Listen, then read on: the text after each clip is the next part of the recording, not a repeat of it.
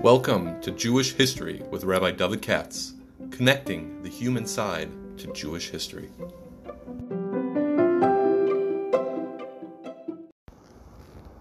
For sponsorship opportunities or to support this podcast, please visit our donate page at www.support.rabbidavidkatz.com.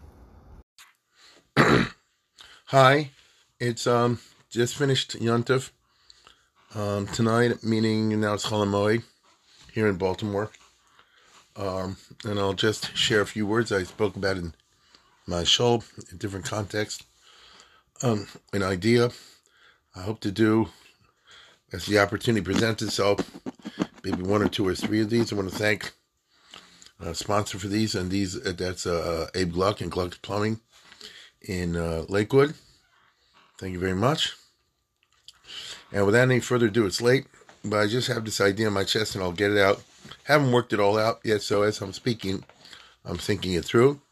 But um, I have a book of Sefer, which is called uh, Ju- uh, Imitation. It's called Solid Apopoli. Maybe you've seen it. Doraisa. The guy did something, let's say, something along the style of the Parashas Drachim or the Yaaros Dvash, something like that. I don't remember who it is. Uh, from guy in Israel, and they're you know they're in, a little wild and ingenious, but like the swarm I just mentioned. And I saw, I spoke one out in Shul. Uh, Mishulam Brandwine is the author in Israel. I believe it's in Israel. Anyway, um, and he quoted a Medrash, which I never remember, didn't see before, and I thought he uh, was bogus. I thought he made it up but it fits very well for Sukkot. It has to do with, uh, or at least I'm going to argue it has to do with the Haftarah that we had, first day of Sukkot, or you in Israel, the only day of Sukkot. And uh, that's about Gog and Magog and the attack on Jerusalem, World War III, and all that. Uh, the apocalypse. And he sa- quotes a over here where it says, Klu arbas aminim elu batem nitzolm arba golius, which is a, such a classic idea. And it means whenever you find a four, like the four sons, the four questions, the four cups, the four matriarchs, and so forth, whenever you have a four, you'll connect it to the Arba Golius, you know, Babel, Persia, Greece, and Rome, uh, without getting into more sophisticated way. Right? The four monsters in the book of Daniel. Uh, okay. So no, the Jewish history's already been written out. We're just playing a role. And there's going to be Golas A, Golas B, C, and D, followed by Mashiach. That's the usual Jewish historiography. Now, uh, that means whenever you find a four, somebody's going to come up. There are many Medrash rabbis like that, where they're going to connect each one of the four to one of the four Golases. So, for example, if Sarah, Rivka, Rachel, Leah, Sarah is somehow or other going to be connected Golas Babel, and Rivka somehow or other going to be connected Golas Persia, and Rachel will somehow be connected uh, to Greece, and Leah to Rome. You know, now it's for you to figure out. So, it's just standing there and waiting. You have the Arba Minim, you have Luv, Esther, Das, and Robus, that's four. That's the Chumash. You know, uh, Priyetz, Hadar, Kappas, Twarim, Anafes, and so forth. So it's a fort. On the other hand, I have to tell you, I'm fairly familiar with Medish Rabbah. I don't, I'm not a bucky in it, but I've gone a fair number of times. And I said, I don't remember Medish like that. I even looked it up. He said in, in the story of the birth of the twins, Yaakov and Esav, Vayetzi Harishon Admoni. I remember that. I happen to know that said Midrashim fairly well, actually. And ain't nothing there about uh, it said Lakachtacham Marishan, but doesn't give it this four meaning. It's hineg the four things, four gosses. And I was wondering if the guy made it up. I, I mean, I don't think so. and I looked closer, and it said Medrash Bossi Perik. Parshas told us.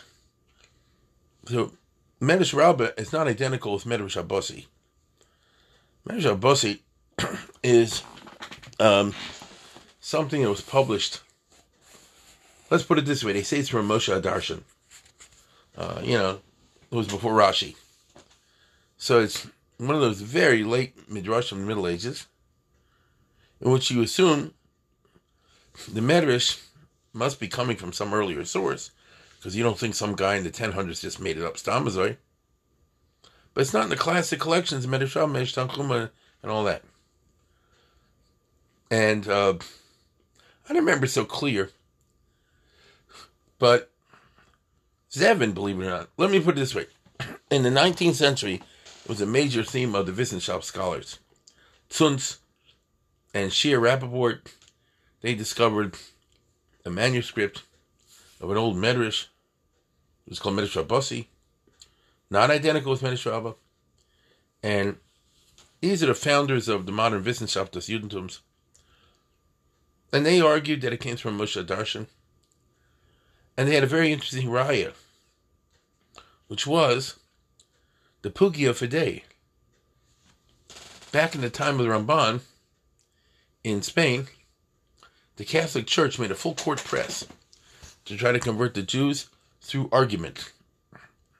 And one of the main features of that was that they got a, a Catholic priest, I've spoken about before, named Raymond Martini, Ramon Martin, who, as far as we know, was a total guy.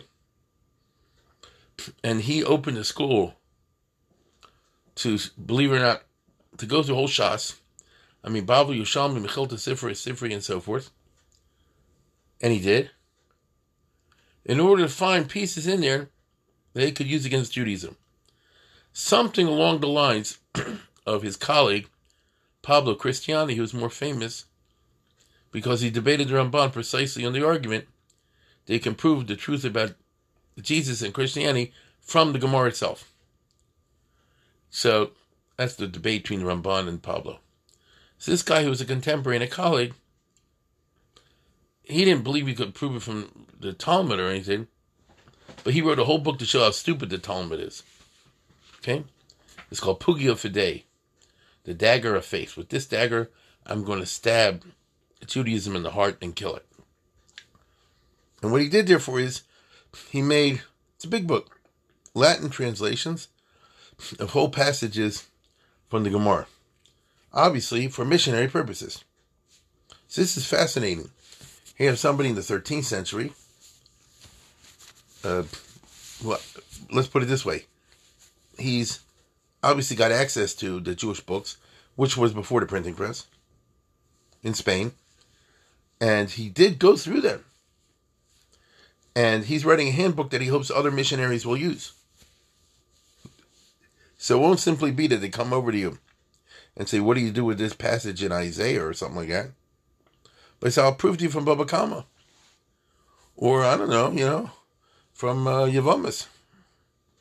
Maybe even Rashi, because he had access to that also. He's quite a guy. This book is around. In fact, it's online, if you can read Latin, and um, in the old print. And uh, it ain't bad. By that I mean, I wouldn't say he did a bad translation. It's just extremely tendentious. The whole shot is for missionary purposes. So what's fascinating is this book never really took off among the Goyim because you got to be a real dense type guy to go through the whole shots, even in Latin, and you know memorize this stuff. When a lot of Jews themselves don't do that. So you know, I don't say he was successful in his attempts. Historically, the Pugio Fidei, not exactly a bestseller, page turner. Nevertheless, it's there, and Jewish scholars in the last two hundred years say like this: "Oh, here we can pick up some good gearses." Uh, because we have something from a guy who's in the 1200s and he's translating and translating pretty accurately from um, you know Gemaras, Mishnayos, Toseftas, and so forth. So you have a good Girsis. So there, among other things, I told you also quotes Rishonim, including Moshe Darshan. Isn't that interesting? And so the 19th century scholars, secular, said you can prove this Medrash Rabbasi goes back to Moshe Darshan. Ever since then, it's been debated back and forth. Not going to get into it, but let's say it's a Medrash. or at least comes from Moshe Darshan. So it's something to play with. If you're at all interested in this subject, it was a little bit eggheady. Zevin, believe it or not, if you get, you know, he has all those uh, book reviews that he published. It's called Sofrim U'Sforim. Anything from Zevin, I'm in love with. And uh, in one of the volumes, he did a book review of, uh, indeed, of uh, Bereshit Rabasi. Right? And he shared, then he simply was published by Professor Albeck, by the Mossad HaRav Kook, way back when, you know, 80 years ago, whatever. And if you're interested in the subject and who's really the author, etc., etc., you'll read that. But for our purposes, we have something that might be a chazal, and it sounds like a chazal, right? Which is that the Arba Minim are connected to Arba Malchias, and it goes on to say as follows. Tlu Arbas Minim Eila, Vatem Nitzol Arba Golias. Take these four Minim, and you'll be saved from the four exiles, from four kingdoms. Esrog Zebabel. Why is that connected Babel? Esrog Dumel Zahov. Esrog is called Zahav many times. In Middle Ages, it was called golden fruit. Af Babel Ksiva Dehara. And we know in the book of Daniel, Nebuchadnezzar is referred to as the head of the gold of that giant statue that was in the dream of Nebuchadnezzar. Very famous. Kappas Tmarim. What about the lulav? Modai. Why is the lulav represent Modai? Is something funny. It's the gallows on which they hanged Haman. Malulav Oroch, Af Haman, Migolas Paras, Umodai, Nitlab Eitz Aroch. So you look at the lulav, it reminds you of the, of the tall gallows that he, of course, famously erected for Mordechai, but he got hang himself. Anafei Savos, what about the Hadassim? Say Yavan. He doesn't say why. Arvi Nachal ze Edom, and Darovis is the Edom, which he says because it's red stem. Ma'arova Koneh Shelo Edom, Avkan Yetzerish Admoni. It's red stem and, eh, and, and Asa was red, red haired. All right. It matters. It may be a matters. It may, might be matters. So I was thinking, it's a little bit strange, you know, why those things? And why Dafka the answer is for, you know, Bavel and so forth? Why don't I turn it around? Unless he simply says he's following the order of the Pesukim. Kenzai. But I'll tell you what it made me think about. We have the Haftorah of Zechariah, as we talk about World War III, as I said before, the Gog Magog invasion. It's chapter 14 in the book of Zechariah, but really, if you know how it works over there, Zechariah, which is full of all these wacky prophecies, hard to tell when and where he's talking about. They're very famous, but they're not famous. Like many things in Judaism, from Jews don't know Zechariah. And there's chapter 12, 13, and 14. Of course, the chapters are from the Christians, but you know what I mean, that part of the book. And chapter 12 and chapter 14 are talking about the attack on Yerushalayim by the bad guys, by the Gogomogu. One of the most fascinating parts, it seems to me, if you read and you're familiar at all with Yeshayahu, I mean, with Zechariah, especially its World War III scenario, which we know every day because there's always, we say, Bayom Hahu, Bayom Yashem Echad Echad. That's from the Haftarah. That's talking about nuclear war. So it says that the Gog and Magog will attack Jerusalem, right? Beginning of chapter 12. God says, I will turn Jerusalem into their Vietnam, into their uh, poison cup. Ma'aso Dvar Hashem Yisrael. Anochi Sam is Yerushalayim Saf Ra'al Chol Saviv. I will turn Jerusalem into a poison cup. Notice they'll invade, but and they'll cause a lot of trouble and kill a lot of Jews. By the time it's over, they'll all be dead. V'gam al Yehuda, he b'motz al. Very strange wording. The Gam al Yehuda, he b'motz al Yerushalayim. And also in Judah will be the siege in Jerusalem. So it's very interesting, going back to the Targum Yonasan and the others. You know what it means? The invading Goyim will have Jewish units attacking Jerusalem, who will be forcibly conscripted by the invaders by Gog and Magog to participate in the attack on the fellow Jews, which is amazing. It means that when we have the final World War III, the armies of the bad guys will include Jewish contingents. They'll be drafted, condemned, compelled, whatever. Maybe the Jews will be alienated and will identify with the invaders. We certainly have many Jews like that today, unfortunately. They would join the Arabs, you know. I'm serious. But it's an interesting thing. I'm sure it's something very deep. That somehow or other, the scenario involving the final battle, which is supposed to take place on Sukkot, right? Involves Jewish traders, and maybe that's the wrong word. It was a characteristic of all ancient uh, armies and nations to do like the Turks did with the Janissaries, which means that they would take from the conquered peoples young people and brainwash them and make them part of their own army. Make them part of their own army. Willingly, not willingly. That's what it was. Sounds funny, but it happens all the time. David Melch did to a certain extent with the Bnei Yafas Torah. At the end of that Perik and Kedushin, you know, his Bali Agrofen. Um, other nations did as well. And apparently this was going to happen over here.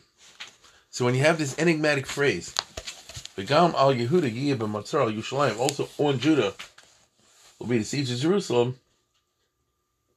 It says, after the Targum Yonason says, after base Yehuda, Yisonan Amamaya Kananisan B'tzar Yushalayim. Also on the base Yehuda, the guy will bring an attack for, or force them to attack Yerushalayim. As Rashi said, um. The guy will besiege Jerusalem. And they will force Jews to join the bad guys. So apparently, an integral part of the final battle, the Gog and Magog, is that there are Jews in the Nazi armies. Let's put it that way. Okay? In the Nazi armies. And of course, they'll cause a lot of trouble. There'll be a lot of death. It goes and describe all this sort of thing. And, you know, at the end, and then, it'll be good. But meanwhile, Yigdal Mispet Yushalayim, there'll be a lot of Hesped Yushalayim, and so on and so forth. It'll be a tough time. And then it sort of segues, skipping over a certain amount, into our Haftorah, chapter 14, where it says, The spoils will be divided. Okay? The enemy will attack the city. They'll capture Yerushalayim. They'll uh, rape the women. They'll destroy the houses. Asafti is called Goim El Yerushalayim, Melchala, Nilka Doha'ir, Nashasu Abatim, Hanashim Tishakavna, Yotzi Chatzir Bagola. So Jewish units will be participating in a terrible Korban Yerushalayim. I mentioned Shul, by the way, if you know your Josephus, you'll know that when the Romans fought against Jerusalem, there were Jewish detachment, detachments in the Roman army, I think, because they belonged to King Agrippa II, who was an ally to Romans in this war. But whatever the case is, then there'll be divine intervention, and God will split the mountain, and uh, the says half the mountain will move 30 miles south of Jerusalem. The city of Jerusalem will be rebuilt, you know, halfway between Yerushalayim and the Dead Sea. Leave all that. And it says there that at a certain point, however, um, the Jewish, the Jews will um, turn on their enemies. I think. I think it says that um, there'll be a tremendous magefa. This is what we always talk about whenever you give a speech. It's Hiroshima. You know, the eyeballs will fall out, the skin will fall out, the tongue will cleave to the palate. All of which happened in Hiroshima with modern nuclear weapons. Right? Zostia Mageva, that's the most famous part of the Haftorah. Hamik Besaro, Huam Raglov, Einov Timak Nebecharein, Lashono Timak Befian. So God will intervene, and the invaders will suffer terribly. What about the Jews who were, con- who, who were compelled to be part of the invading army? The enemy will stumble around helplessly. V'gam Yehuda. That's the interesting part. That Yehuda will be part of the invading army, as I just told you. And they'll be part of this business where they'll sack and spoil the city. Okay? Um, and then it gets very unclear. The horses and everything will die and have, uh, you know, uh, a terrible defeat, I guess. Uh, that's what they call divine intervention. These kind of things that happen miraculously without any kind of natural cause. That's what we call divine intervention. The the, the prophet calls it God will stand on on on um. Okay, on Har. So he got quite a business with this Haftarah. Now, um, as I said before, it said Judah will battle against Jerusalem. And listen to this. Uh, here's the footnotes. After the defeat of Gog and Magog, after the soldiers struck by plagues, the Jews in their ranks will swiftly gather all the booty strewn in the battlefield, leaving nothing for um, the inhabitants of Jerusalem. So that means the Jews will be worse than the Goyim. They won't return the spoils taken from fellow Jews, but they'll try to keep it themselves. Okay? But others say that they'll rejoin their fellow Jews. They'll rejoin their fellow Jews. Which means that there'll be some point in the battle, and this is the Messianic Titanic battle, in which the Jews will have some kind of reawakening or something will happen, and they'll switch sides. And they'll join the Yidden, and they'll help uh, drive out and destroy the Goyim, the enemy's invaders. I repeat, they will have started being an enemy camp, but then as a result of seeing all these miracles, they'll switch sides, and that'll be an important turning point in the battle. The words are very obscure, so I could parse it for you line by line, but I just don't feel like doing that right now. Uh, if you're interested in anything I'm saying, I invite you. I'm serious. I'm not being funny. Check out chapter 14 in uh, Zechariah, which is the Haftarah we did the other day. That's all. Especially get the ArtScroll, uh, the Girls Gedols. Mm, but even if you don't. Now, to me, it just made the following image.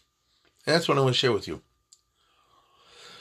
You had a whole bunch of Jews who, by force of circumstance or whatever, found themselves, as I said before, in Hitler's army, in the army attacking Yerushalayim in this scene, in Gog and Magog's army. And then things will happen. An important point will be when these guys turn around and have awakening or an opportunism or something like that, they'll switch sides and they'll join the good guys. What is it? Does that sound like anything to you? I'll tell you it sounds to me when I'm looking at this Medrash Rabbasi. Especially the last one's Edom. This is the first, uh, the, the Esrog is the bubble.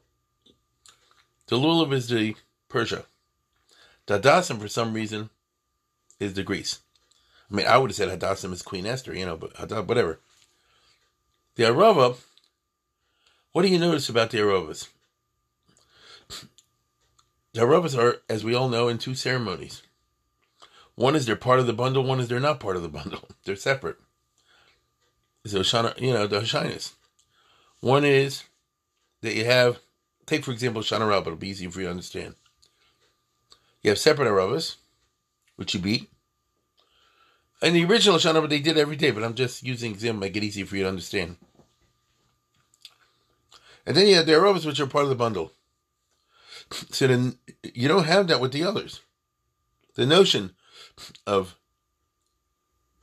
aerobus being separate and detached from the bundle, and other aerobus being in the bundle, sounds to me like a foreshadowing of the prophecy that we just read in Zechariah, based on this Medrash Rabbasi. The we all know that the Arab is a bad Jew. The Lulav is the good Tom and the good Reach, you know, and the Hadassim is the good this and the good that. And the lulav at least is a good something. But the Aravis is all bad. Bad Tom, bad Reach. Everybody knows it. So it seems to represent the bad Jew. And there's going to be a role, a historical role, for the bad Jews in some kind of major big way at the time of the Messianic era and the final war of Gog and Magog. That's what we read about today or yesterday. This group of Ein Tam Ve'Ein Reach finds itself separate from the other Jews and antithetical to the other Jews. What do you end up doing with them? That you symbolically beat on the ground as a kind of rejection. But the same arava, not the physically same one, but the same species, also appears as part of the bundle, which symbolizes, I think, that eventually they will rejoin the others. Eventually rejoin the others. Once you have them as part of the others, so you have the Lulav, the Esra, and Robus in one Eged, then all of a sudden you have the end of the four Goliaths. Isn't that amazing? Tlu arbas minim elu, vatem nitzil me'arba Goliaths. If you therefore see the Arabic, at least to my mind, it brings out very uh, colorfully the symbolism of the Arava as the quote unquote bad Jew. But the bad Jew appearing, unlike the other minim, in a separate role, because they used to have Darov every day, you know, um, in the base of ceremony. What we march around with the Shanas, that's they didn't do that. We just re- reenacting. They used to go to base of Mikdash. You know the Mishnah is there. So with Darov is something separate. But separate, uh, not with that, there's also the Arba. There's also the Arba. And it's interesting also, the Arba Minim were taken every day in Yerushalayim. Uh, if you go like the Rambam anyway, you know, based on Mikdash, if you go like the Rambam's Yerushalayim. The Arba Minim were in Yerushalayim, not elsewhere. I mean, but drop one of there, but you know what I mean. Um, does that symbolize, you know, the, the vision of the Arabas having this special role, the bad Jews, who one day are going to be part of our enemies, and they're going to cause a lot of trouble and divide the spoils with the other Goyim, and maybe even deny their fellow Jews the spoils until they have a re-awakening or turning around. Maybe they'll then change, maybe, uh, their sense of identity, and they'll identify with the Jewish people, and then everything will be different. A little bit of this not the same thing, but a little bit of this. And I mentioned since it reminds me what happened a year or two or three ago. And you'll remember this. With the head of the Nazi party in Hungary, I don't remember the guy's name, who was leading the Nazis in Hungary. Then some Lubavitcher pointed out to him, knows was able to, to demonstrate to him, you're actually Jewish. He said, this is your grandparents. Whereupon the guy had like a, a, a 180 and is today from Jew. Ah, he's the same person he was before. He now identifies differently. It's like you tell somebody, yeah, you're in the Nazis. Now I'm going to prove to you that actually you were switched at birth and now you're Jewish. The change in the identity, the self, will bring him an extraordinary transformation. Seems to be that there's this in the uh, in the Aravas. Um, in the Aravas. The Medrash from Moshe Darshan talked about being red which would be identical with all the blood that they're talking about over here, because the matter of killing. But at the end of the day, the Arabas are part of the uh, Eged. And as they say, you don't, you know, if you don't have the Arabas, it's also not part of the whole business. So when you get the real unity, when the guys who are against this have a second thought for whatever reason, something causes it, they say, I no longer identify with this point of view or this group, but I want to, I'll, I'll just make something up. The guy says, I'm joining the Arabs. Now something happened. He has a different sense of who he is or who she is. She says, I'm switching to join the Jews, to Israel. It's the same person, but their their their their, their consciousness, their self identity radically transformed. I think that's kind of interesting. And um, if there is a connection, as this message suggests, between the four Minim and the four Goliaths, and the last one is Rome, which is Gog and all the rest of it, then the fact it's in Arava has, um, you know, is, is, is, is to me kind of interesting. That's what I think. Um, I thought I'd just share that idea with you. Once again, I want to thank Abe Gluck and the Gluck Plumbing. And uh, if I have another idea tomorrow, unfortunately, I have to do a little bit of work. Didn't want to, but I missed so many classes from the Yontav, you know. Uh, then I'll I'll send that one out also. So meanwhile, Moadim L'Simcha.